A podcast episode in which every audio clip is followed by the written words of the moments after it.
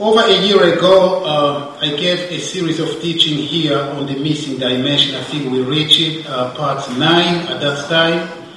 We've seen the church of Ephesus and Smyrna and part of Thyatira. God willing, after this mini series here, we will go back and continue uh, with that series on the missing dimensions. Been thinking myself, so what is the missing dimension in this church? Couldn't find an answer all the time. Uh, we all know bit and pieces of what works well, what doesn't work, etc. Uh, but uh, mm, recently it became very clear uh, from uh, a from an indication from the Lord that the missing dimension in our church is lack of order. I always knew that I was called to preach on order. I knew that. Uh, but now it's a confirmation from the Lord that our problem is order. I don't know what that means. And also that uh, there is spiritual complacency. That is, not we are not spiritually grounded in the word of God and that we are ready to be led astray easily. Now that's concerning. That concerns me. I always think in my heart that was the case, but now to have a confirmation from the Lord, uh, I am not sad,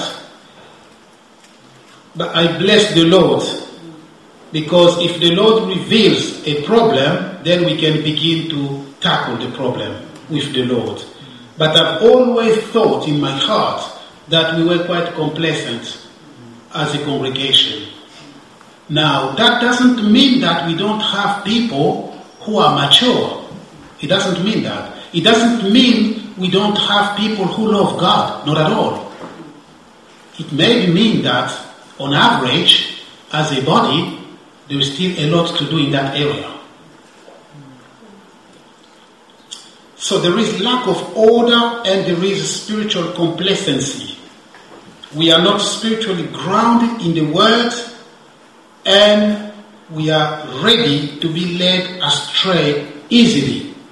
Now, if you were in my position, you will be very concerned.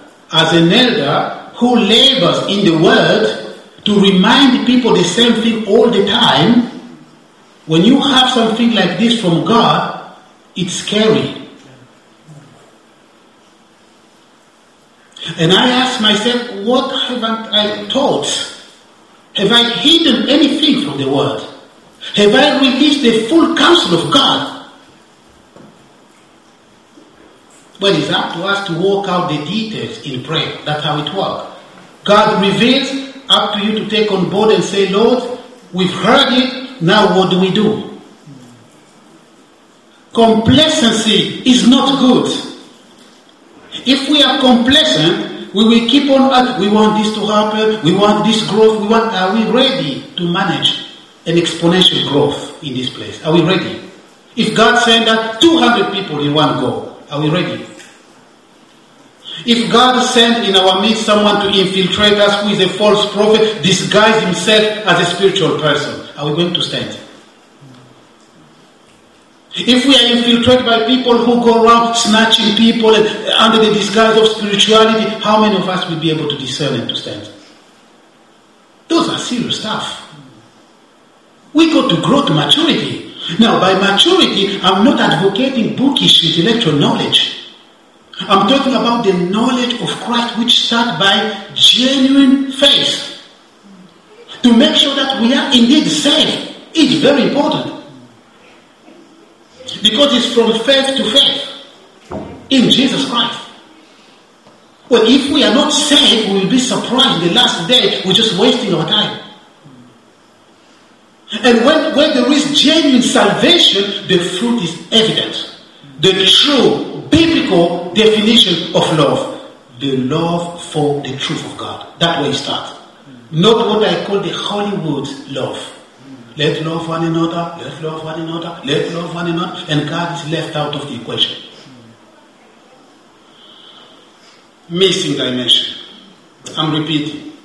Lack of order and spiritual complacency among us.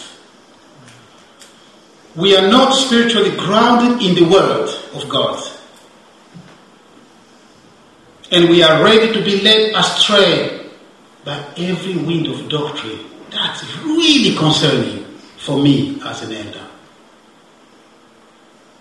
And I'm asking myself, am I releasing the full counsel of God or not? Am I hiding something to the congregation? Or am I saying what I'm supposed to be telling you every day? And if that's the case, why are we in that situation then? I leave that to your discernment and appreciation. Okay, I've, I've told you, I've said what needed to be said. The vanity of fleeting confidence. It's a mini series of teaching to be taught in five parts, God willing. The first part, which I've already taught, was the confidence of the foolish. Today's second part, critical issues. Critical issues.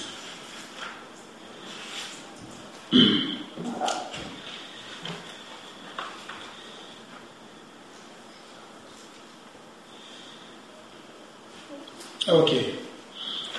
God decided himself for reasons only known to him that he will populate eternity with the being he created and human beings. Out of all the creation, God decided that we spend eternity not with dog and cat and rabbit and chicken, but with humans. Because when he made us, he then breathed into our nostril and we became a living soul. That's why we can seek God and we can find him. And we can worship God. And God wants us to spend eternity with him. That is his purpose. The purpose that has been not renewed, but I would say the purpose that has been reminded to the world through the church. Hidden, it's only revealed within the church. And you and I who believe in God will spend eternity with Him. There was a big crowd because of the fall and rebellion. But after that, God had provided His only begotten Son to come and save the world. For God so loved humans, that's what it is, that He gave His Son to redeem us. Everyone who descended from Adam can be saved through Jesus Christ. Because that has always been God's desire and plan to fellowship and to live with humans He created in His own likeness. And God decided to populate eternity with humans. That's big. That's big. And we bless Him for that.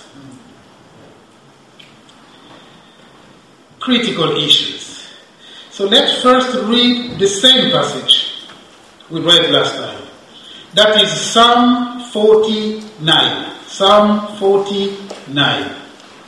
Most of the verses you read here are self explanatory. Psalm 49. Hear this, all peoples.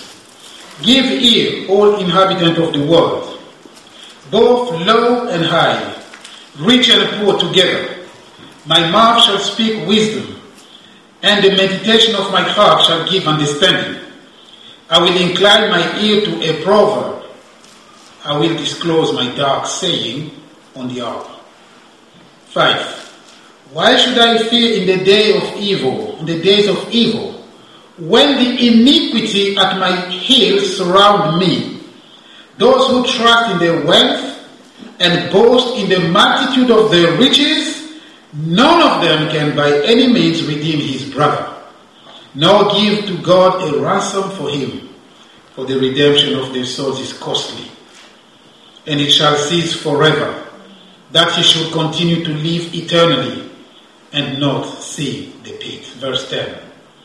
For he sees wise men die, Likewise, the fool and the senseless person perish and leave their wealth to others.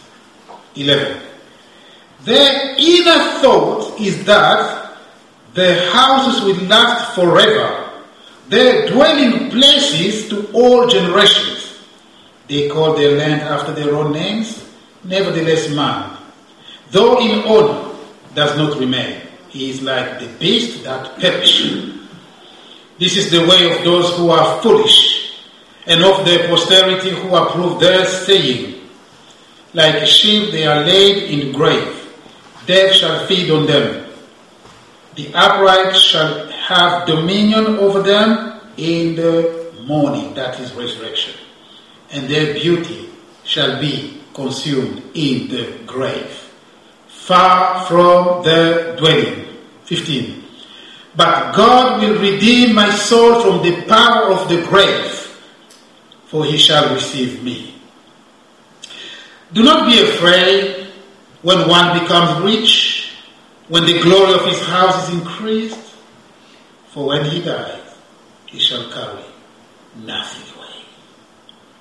His glory shall not descend after him, though while he lives he blesses himself, for men will praise you when you do well for yourself. Verse 19 He shall go to the generation of his fathers, they shall never see light. A man who is in honor, yet does not understand, is like the beast that perish. Hmm. Good discussion. Simple truth, eternal truth, true.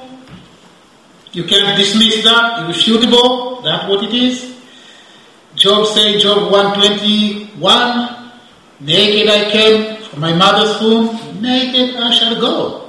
There's nothing to take. All the glory, all the fame, all the beauty, all, the, all, all, all will stay. After a few months or few years, you know, the nice clothes in the grave will be rotten, etc., and nothing left. Dust to dust. That is universal truth. Let us prepare ourselves to meet God. Prepare every day to meet God. My good sister always say travel light, not too heavy. Pursuit, riches, riches, fame, fame, travel light. As someone who is in transit. I've told you previously someone in transit is focusing on the boat. Now gate 18. You know those running with Shabbat? Immediate boarding. Travel light if you're going to heaven. Don't jeopardize. Don't put eternal, don't put your soul at risk.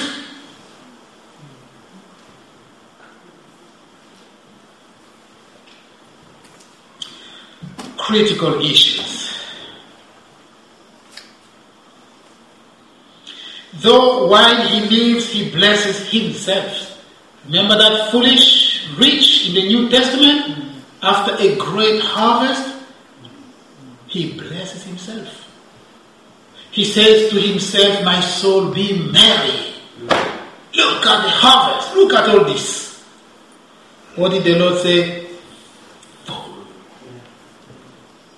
Insensé. Ce soir, ton âme te sera redemandée. Foolish.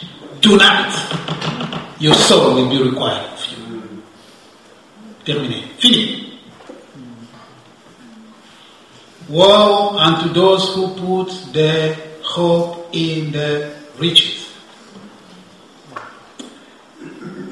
I look around in the congregation this morning, it looks like all of us are saved. And I very much hope so. If that's the case, if we all save, then this message here might seem irrelevant to you. But you can still learn from it because it will ground you even more. Will help you to say, I've chosen the right path. Remember what the Bible says? When the believers ask themselves questions, why am I suffering? Why am I lacking? The Lord says to the end, you will see the difference between those who trust in God and those who don't. The difference will come. We will see the difference. Those who reject God will rot eternally in hell. Oh, don't be too negative. The word negative is not in the Bible. But watch out that space in New Age version of the Bible coming. You will begin to see positive and negative. Take it from me. It's not in the Bible. None version has it. But I'm sure they're working very hard, the psychologists, to sneak it in. Then it makes sense. Then we can remove sin, holiness. We begin to talk in terms of positive and negative. That's too harsh. A tele-evangelist say it's too harsh. It's demeaning to say some people are sinners. Because Jesus Christ came to die to restore human dignity and self-esteem. That's what I'm talking about. You wait, they will find a way in New Age versions of the Bible. You wait. It's been said that in the olden church, believers knew the Bible. They memorized scripture. When Bible were being burned, they could gather and share the Bible because it was here. Memorizing scriptures. It's important. Young people, memorize scriptures. Take time to memorize scriptures. Don't just read books, apologetics and detail that will feel good. Memorize scripture. It takes time. It's hard work.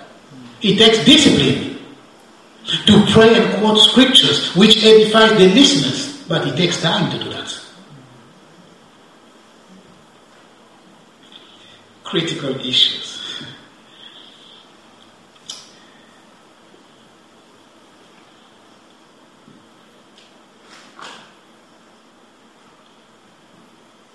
We've already said that. he shall go to the generation of his fathers. He shall go to the generation of his fathers. Verse 19. Fathers, I don't know how many fathers we have, quite a few. Um, it's your responsibility to make sure that your children are given the opportunity to listen to the Word of God in the most serious and sustained way. Remember what I told you many years ago uh, at Bridge Lane, North London? Uh, in time of fellowship, I asked one brother, uh, How is the fellowship in your house? He said, I must confess that I've been very busy with the ministry in Hyde Park Corners. I uh, haven't had time to do uh, the family fellowship. I said, What kind of God? So you're going to gather everybody to heaven when your children are going to hell? What kind of idea? That is called activism. To feel good, to be seen as doing things. Your own family is nowhere. Why, these things take time. You go to forego so many things in order to teach your family. These things take time. You got to prepare yourself first. You got to pray for them and with them. And you got to teach them in a sustained way. These things take time.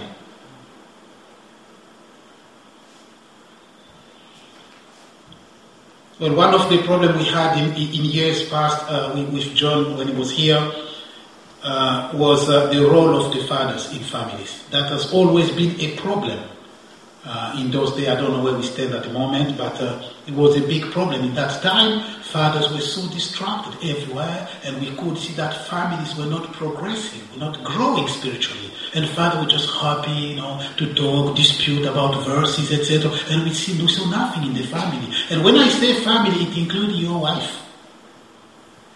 Because the father is responsible for the spiritual health in the family. That includes your wife. You don't live with your wife. No, it's you who is driving the family to Christ. It's you. Well, ladies can do a little bit here and there, but it's the man who sets the direction for God. But then we have young people, married, not married, fiancé, etc., where you've got to be prepared. It's not all about romantic now. It's responsibility before God. I'm not talking about knowledge here. I'm talking about spiritual leadership in the family. Because you have your wife, your children, 24 hours in your responsibility. And you know the word of God and you are saved. What do you think about that? Do you want to spend eternity with them? Then that's your first missionary field. Do it nicely, diligently, with effort, selflessly, consistently.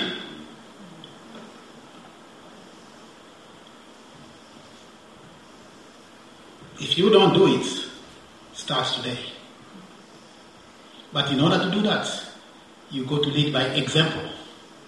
There are things you need to remove, distractions you need to remove from you. Because those things take time. You see, I can't even move in my critical issues. I'm stuck. Because it's important. I'm telling you, believers are wasting time in everything. Well, I, I write quite a few things, you know, from time to time to people. If I show you the way people respond, you will be shocked, you know. You can write a full page of identification. Someone will put. You just press send. Within a second, you say they haven't been read. There's no time. There's no time.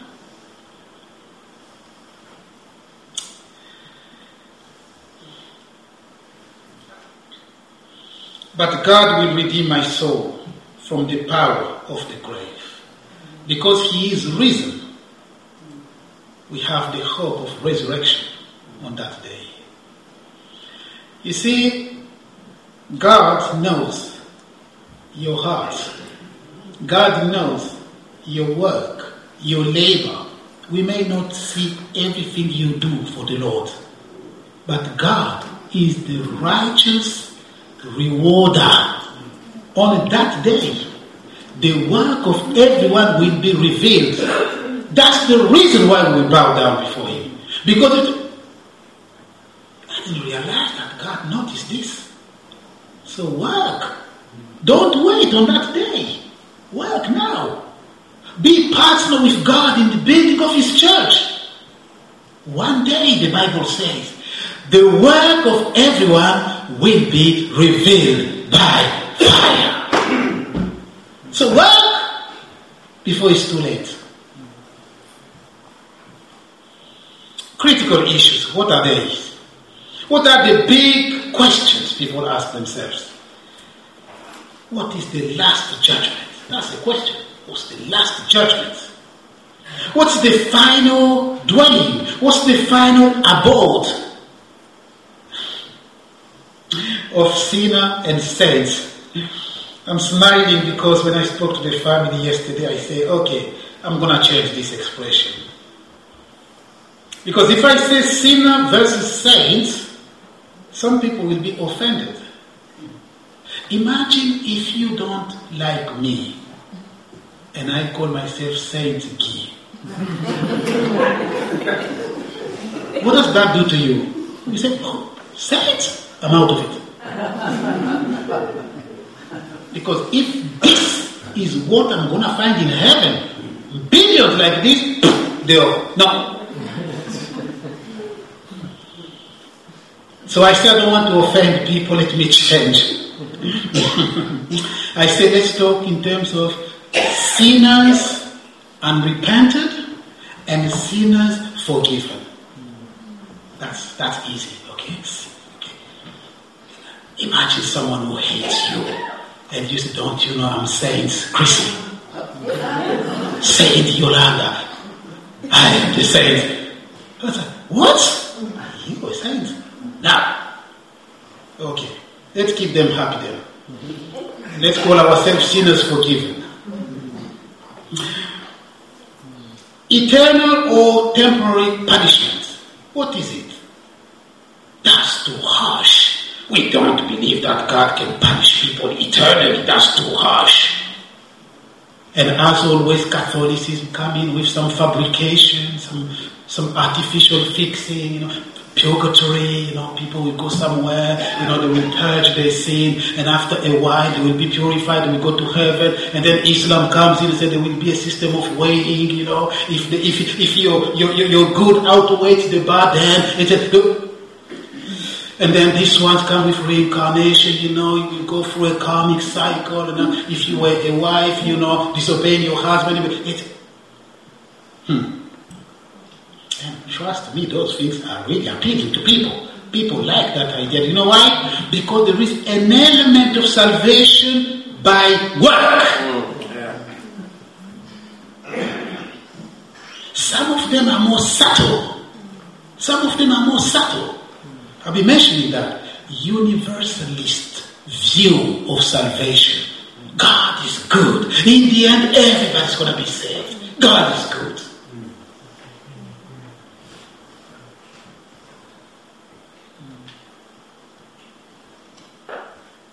There's no such thing as hell because God is good. But the Bible says hell is reserved for the deeds for the devil and his demons.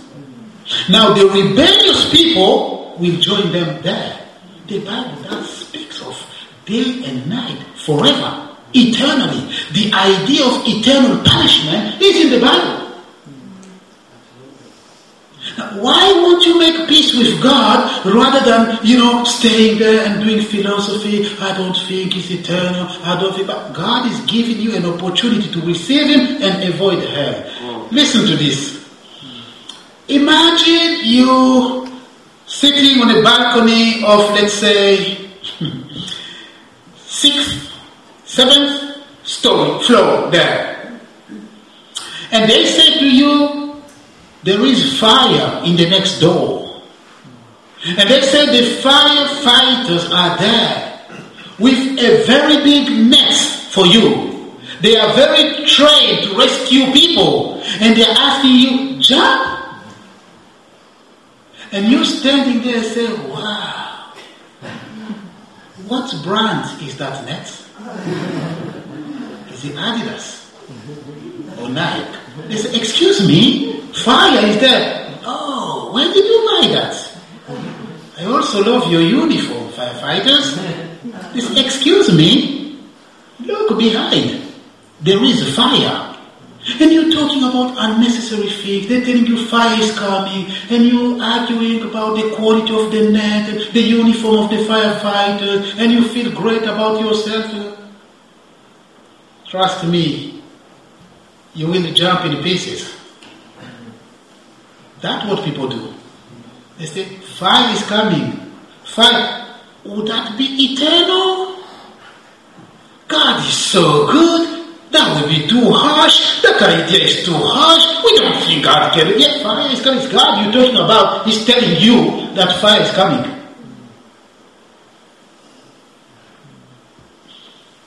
The judgment is coming. In the days of Noah, it was the same. Rain, flood is coming. Oh, this man is out of mind. We don't want to think something like that. We got fire, water, flood is coming. The angel told uh, Lot and his family, all that belongs to you, relative, all that is out, out, out, out. Are you preparing your family to run, to run to God? To flee the wrath to come. Or you feel, well, okay, that's fine. You know, very serious stuff. Eternal or temporary punishments. Now, if one thinks that the punishment cannot be eternal, here is the question for you. Few questions for you. If the punishment is not eternal, then why should the solution be eternal?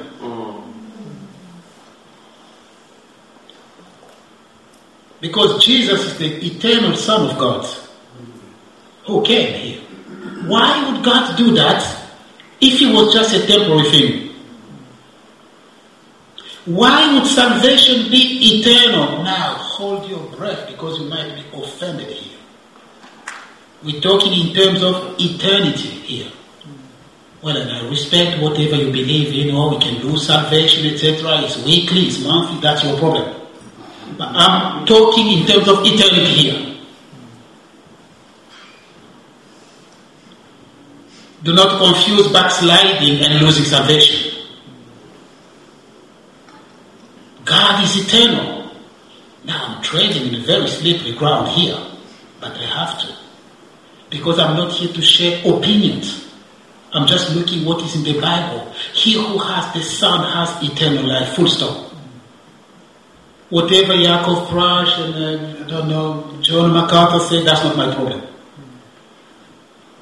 I have written these things to you so that you may know that you have eternal life, you who believe in the Son of God. And by believing, you continue to believe. That's a hallmark of the saved. Paul said, they were with us, they went out of us because they were not of us. That's not losing salvation. They were not of us. Because if they were of us, they wouldn't have left us. Yeah.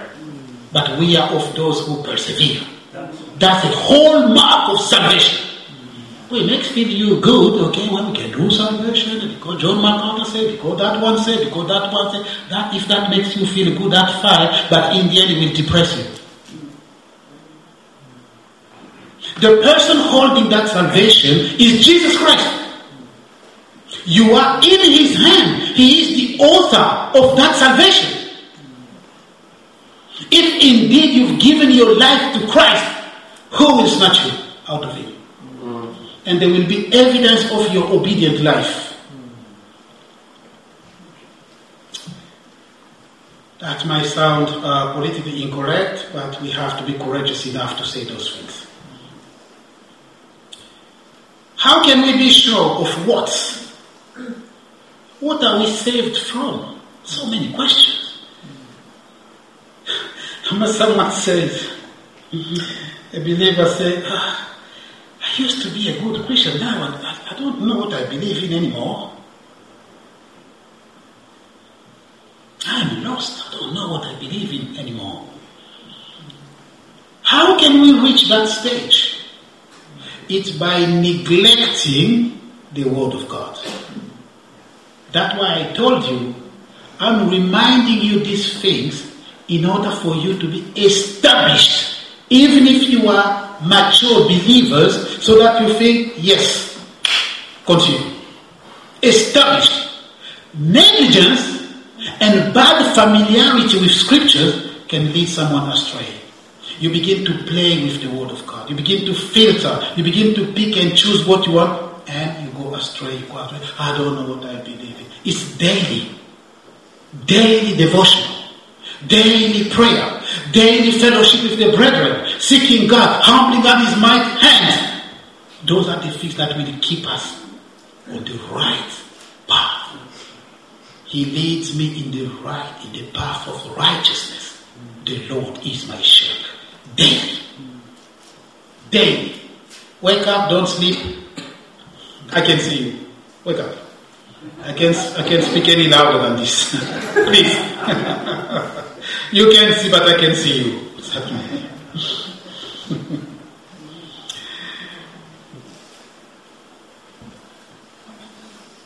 now, we are delivered from the judgment to come because we are all guilty. In, in, in Adam, we're all guilty. We are delivered from that. That's what we call salvation.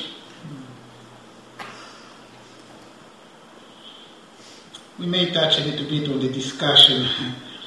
James 22, 24 verses Ephesians 2, 8, 9. People like that, okay? People like the discussion, you know, justification, salvation, etc. People like that because John Wesley said and Martin Luther said, etc. Uh, can I just tell you that uh, as, as far as I can see this, justification is not the same as salvation. Oh. Why am I saying that? Because there was a discussion, the, Lord is talking about a story between a tax collector, who is the other one? A Pharisee. And the Lord looks at their hearts, the way they behaved, and the Lord said, This one went justified than that. It doesn't mean he was saved. Justified, declared righteous before God. So the word justification may also be applied independently from salvation. You can be justified when you win in a court case, can be justified. It doesn't necessarily mean salvation. That's all. In the Bible, justification also means the way you are seen from outside as a godly person. Abraham believed and he was justified. People could see through his life that he was a godly person because of his faith. So that's the discussion James is having there. Show me by your work that you are saved. Because faith without work is dead. Justification as well. Justification can be used for salvation, but it's not always for salvation. On that basis, I don't think there is a contradiction there. There's no any hint that salvation is by work. Nowhere. And Ephesians 2 8 to 10, 8 to 9 is the clearest possible passage on the issue. By grace through faith, not by faith. Another trap is there. Not by faith. By grace through faith. Be careful. Because faith is being exalted now. People are talking about faith as something, you know, a power, something like, you know, positive thinking, potential, achievement, etc. No. Is by grace through faith. We receive Christ by faith. But if your faith is not in God, is not in what God has done, however much you have faith, it will not save you. Do you understand the difference there? Critical issues. We hear everywhere, have faith, have faith. Now, the Bible says, have faith in God. To those who receive Him, He has given them exousia is the Greek word. John 1 12. To those who received Him, He gave them exousia. That's the Greek word. He gave them the right the authority, the privilege, the jurisdiction to become children of God. To those who receive in their hearts, who believe, who trust God and have given Him their life. Trust Him. Here is my life. Do what you want to do with my life he is able to keep which I have committed to him until that day. Jesus Christ. What about God being offended? You see, uh, the judgment, the intensity of the sentence also depend on the person being offended. If you threaten me of death, you will get away with it. I have no power. Zero. If you threaten Prince King Charles of death, trust me, it won't go, be good for you.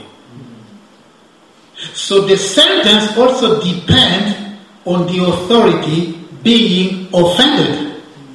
What do you think the sentence be if God the Almighty Eternal One is offended? The sentence must be eternal. The penalty must be eternal. That's why the only way to come out of it is God's eternal solution. It has to be perfect because God is perfect. None of us can do that. We often think only by grace can we enter. You see, the things I'm, t- I'm telling you this morning there are places where you cannot say them anymore. People will be offended. Because people gather together and the preacher need to tell them how beautiful they are, how successful they are, you know, how they're doing well with the self-esteem. You have to tell them all about them and they feel good. Say hallelujah, hallelujah. With these faith, you don't say hallelujah. Just keep quiet. That's too much. That's not how I see myself. Better know these things now to be saved before it's too late. How can we be sure of what? Well, we can be sure because God said, you know, when you are saved, you suddenly don't have four legs.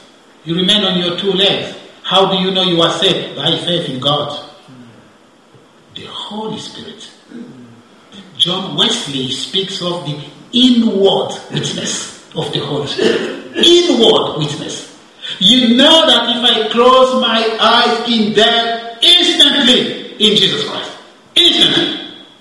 And you live with that. That comforts you. Because he lives, all fear is gone. Something happened to you after this service? Instantly in Jesus Christ. That's our hope. We know that for sure because we believe in Him. But the evidence that we believe in Him is the way we live. If He lived in us, I think we sang a song, someone quoted in praying here uh, from Galatians to the Dennis, from Galatians 2. I have been crucified.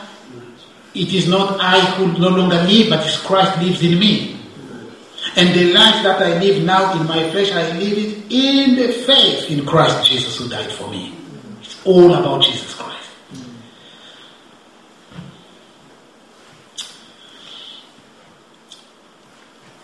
Is the lake of fire physical or spiritual? That's another one. Where are we going to spend eternity? Is it in heaven? I'm sorry to disappoint you, but the answer is no. Oh, oh.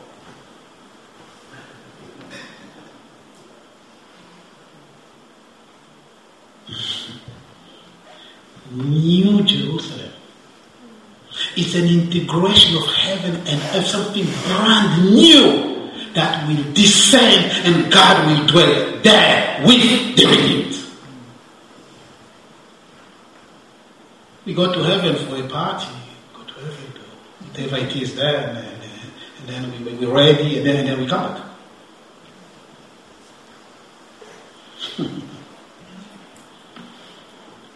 that's the New Jerusalem, but that's for another day. Did Jesus Christ have only his spiritual body when he ascended to heaven? The answer is a resounding no. Ah, too much disappointment this morning. We thought it was the spiritual Jesus. No. He said, Thomas, come and put your hand here. He said, Do you have something to eat? Spiritual spirit don't eat. He was a glorified body. So when we go to heaven, we go in a glorified body. But some uh, secret society say it was a mystic Jesus, a spiritual body, etc. And believers say, oh, that's quite good. It sounds good, but it wasn't. It was just a glorified body. Okay, I'm going to stop there. What does flesh and blood means? When the Bible says flesh and blood will not inherit the kingdom of God, well, again, you saying that we will go in the glorified but blood and flesh do not inherit the kingdom of God. Yeah, that's blood and flesh which is not glorified cannot go to heaven. Only glorified body, transformed, changed, glorified in from corruption to incorruption, not to decay again. That new body that Jesus Christ had, people standing in a room, Jesus Christ just get him glorified body we'll have to go to heaven. Oh, okay. We're going to stop there for another time. Praise the Lord and thanks for your listening. I'm sure you realize that we need time for these things. We need a lot of time. And we need to make time for these things. So that believers will be grounded, established in the things of God. And we need these critical issues. Let's pray. Thank you for your patience. Loving God. Lord, we bless you this morning, Lord, for the unfading hope we have in you. You are faithful, Lord, and you will see us through, and you will take us, Lord, in the Father's house. You say, let your heart not be troubled. Believe in me and in the Father In my Father's house there are many mansions. O Lord, in you we put our trust. For you are, Lord, faithful to keep that which we have committed unto you, our lives. Blessed Savior, walk out your ways in our lives, O Lord, we pray. Lord, help us. Hold our hand, Yahweh Rohi. We are your people and just the sheep of your pasture. Show us the way. Strengthen us, Lord. Fill us again with your Holy Spirit and show us the way, we pray. We need you every passing hour. Teach us these things. David said, I understand these things because of God who wrote these things in me. Lord, fill us with your holy, eternal spirit of the promise. Strengthen us, Lord. The darkness deepens, Lord, with us. Abide. Help us, Lord. When iniquity increases all around us, Lord, may you be our anchor. May you help us, Lord, to cling on to you until the day. Help of the helpless. Lord, you are the one who calms the storms. We commit our lives to you, Lord.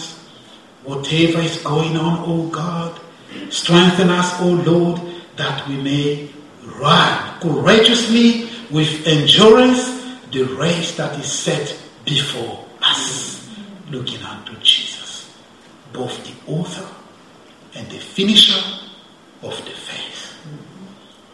Lord, we trust in your unfailing love. We trust in your faithfulness, O God. We have believed in you, Lord. Sustain us, Lord, in our frailty. We are so vulnerable, O God. We want to say thank you for you contain the pressure of the enemy when he threw to us his flaming arrows. Strengthen us, Lord, for the rest of our sojourn and pilgrimage on this earth. Help us, Lord, until we see you. We give you praise. We give you glory in the name of Jesus. Amen. May the Lord bless you all and be strong in the